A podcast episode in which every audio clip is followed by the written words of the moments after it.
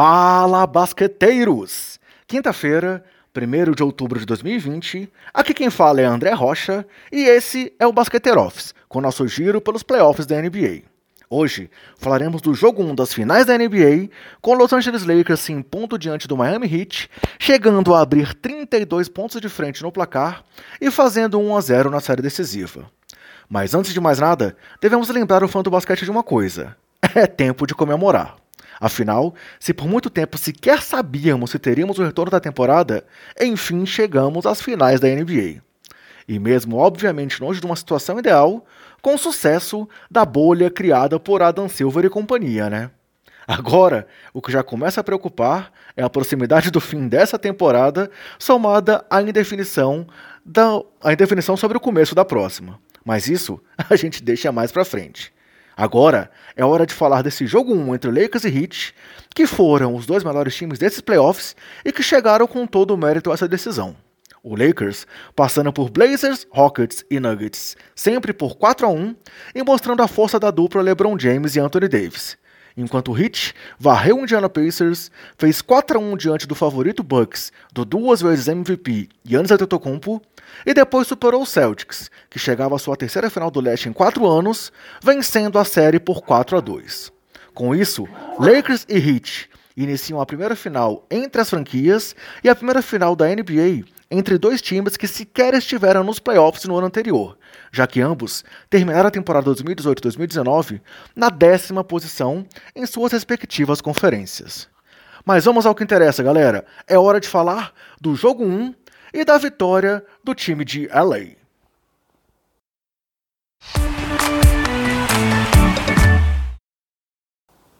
Esse jogo 1 foi uma partida repleta de lendas do basquete na plateia virtual e que começou com Dwight Howard mais uma vez titular pelo Lakers, mas com o Heat pegando fogo. Desculpa aí a piada pronta. E abrindo 23 a 10 nos minutos iniciais do jogo. Porém, na sequência, o técnico Frank Vogel fez ajustes defensivos e o time do Lakers começou a se impor na experiência e também na força física, para conseguir uma corrida de 21 a 5 no final do primeiro período e acabar o quarto na frente do placar por 31 a 28. E não parou por aí. Uma corrida de 13 pontos sem resposta no segundo quarto levou o placar para 54, 54 a 43 para o Lakers e no intervalo a vantagem já era de 13 pontos, com 65 a 48 com destaque para as 11 bolas de 3 da franquia californiana nos 24 minutos iniciais, o que igualou o recorde do Lakers em playoffs. E destaque também para o aproveitamento de 56% no geral, 65% nas bolas de 3 e 100% nos lances livres até ali para o Lakers. E a dominância se mostrava também no plus-minus de alguns jogadores, com o Lakers tendo mais 20 pontos, enquanto Alex Caruso e Rajon Rondo estiveram em quadra, mais 19 pontos com Anthony Davis na partida e mais 18 com Kyle Kuzma. Por sua vez, o Heat tinha menos 30 pontos, enquanto o Tyler Hero esteve em quadra no primeiro tempo, e menos 27 com André Godala, o que mostrava um total controle do jogo pelos reservas do Lakers contra os reservas do Heat. E o controle dos Lakers nas ações continuou na volta do intervalo, com uma parcial de 55 a 25 após aquele 23 a 10 do Miami Heat para abrir a partida. A partir dali, foi só controlar a vantagem no placar ainda mais após Goran Dragic e Bana Debaio deixarem o jogo lesionados. E Jimmy Butler também chegou a torcer o tornozelo no final do primeiro tempo, mas dessa vez sem menor gravidade. Mas sobre Dragic e Ban, voltarei a falar mais à frente. Falando agora dos destaques do Lakers, Anthony Davis igualou Elgin Baylor em 1959 com a terceira maior marca de uma estreia de um Laker em finais da NBA, com 34 pontos. AD ficou atrás apenas de Shaq, com 43 pontos em 2000, e de George Mikan, com 42 pontos em 1949.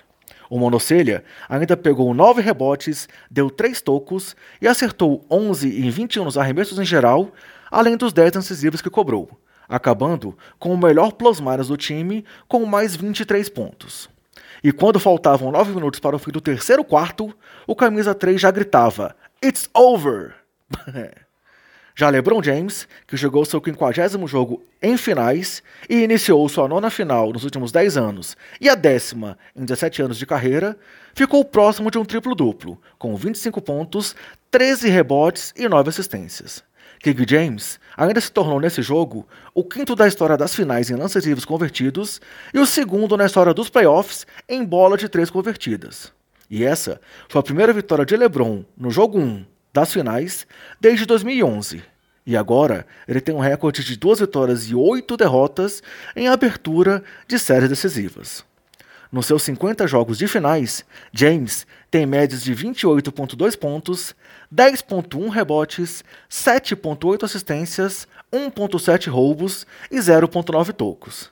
E James e Davis se tornaram os primeiros Lakers a ter 25 ou mais pontos cada um em um jogo de finais desde Shaquille O'Neal e Kobe Bryant em 2004.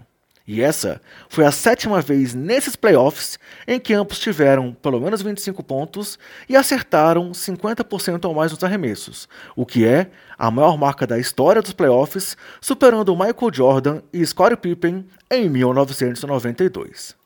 Além da dupla, destaque para os 13 pontos de KCP, incluindo duas bolas de três fundamentais para a virada no placar, além de dois roubos e um toco e para os 11 pontos, 2 roubos e 3 tocos de Danny Green, que acabou com mais 21 em seu plus-minus. Já pelo lado do Heat, que foi dominado nos rebotes, conseguindo apenas 40 contra 62 do Lakers, destaque total para Jimmy Butler, que acabou com 23 pontos, 5 assistências, 2 roubos, 8 em 13 nos arremessos, 2 em 4 nas bolas de 3 e 5 em 5 nos lances livres. E após o jogo, o camisa 22 falou que eles haviam conversado sobre como precisavam ser quase perfeitos para vencer esse Lakers. E também falou sobre como eles não chegaram nem perto disso. Muito também pelo fato de Dredd e Adebayo se lesionarem e ficarem limitados a 15 e 21 minutos e a 6 e 8 pontos, respectivamente. Ban sentiu o ombro após trombadas seguidas com Dwight Howard, mas não deve ser desfalque para o jogo 2. Já Dredit teve uma lesão na planta do pé esquerdo, será reavaliado no decorrer da semana e pode ser que volte ainda no decorrer da série. Sobre isso, a boa notícia foi o ressurgimento de Kendrick Nunn nesses playoffs, com 18 pontos em 20 minutos jogados. Já Tyler Hero teve 14 pontos, mas acertou apenas 6 em 18 arremessos e 2 em 8 bolas de 3 tentadas, acabando com menos 31 de plus-minus, é, enquanto Jay Crowder teve 12 pontos e 4 bolas de 3, mais menos 21 de plus-minus, e o veterano André Godala iniciou aí sua sexta final de NBA consecutiva, com 7 pontos, 5 rebotes e 6 assistências, mais menos 25 pontos para o Heat enquanto ele esteve em quadra. E um detalhe para os fãs do Heat esquecerem desse jogo é que os menos 35 de plus-minus de Tyler Hero são o pior resultado de um jogador nas finais da NBA desde o ano 2000.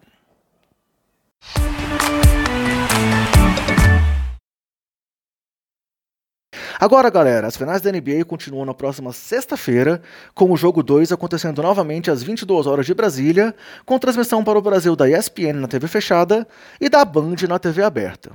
E aí, a boa notícia para o Heat para esse jogo é que, como toda partida, ela começa em 0 a 0 no placar e a série está apenas 1 a 0 para o Lakers, com tudo o que aconteceu nesse jogo 1 podendo ficar para trás. Mas isso só se o físico dos jogadores ajudar, né? Afinal, no ano passado já vimos uma final perder Clay Thompson e Kevin Durant, e seria muita sacanagem se esse ano não pudermos mais ver Bana Debaio e Goran Dragic no restante da decisão. Já pelo lado do Lakers, agora é manter o que foi feito no jogo 1, evitar os possíveis ajustes de Eric Spolstra e seguir em frente rumo ao 17º título da franquia roxa e dourada. Bem, por hoje é isso, galera. Esperamos que vocês sigam curtindo aqui o nosso Basqueter Office.